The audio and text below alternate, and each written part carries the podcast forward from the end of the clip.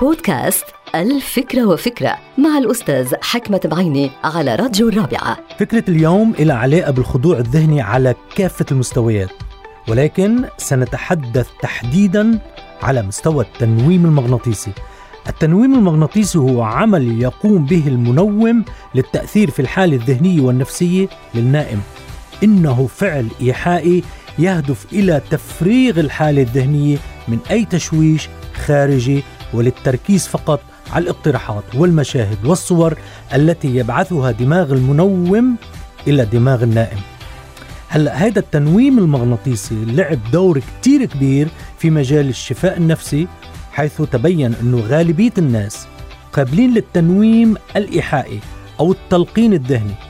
والتنويم المغناطيسي يشبه إلى حد كبير التركيز على قراءة الكتب أو مشاهدة الأفلام أو حضور ما يعرف اليوم باجتماعات العصف الذهني حيث ينصب التركيز على مواضيع معينة تجعل من القارئ أو المشاهد خارج عالمه الحقيقي فإذا كان فعلا معظم الناس قابلين لهذا النوع من التلقين الذهني فهذا يعني أنه معظم ما بنسمعه ومنشوفه يمكن يكون جزء من خضوع ذهني مبرمج أو تلقين فكري مركز أو تنويم منظم معقول؟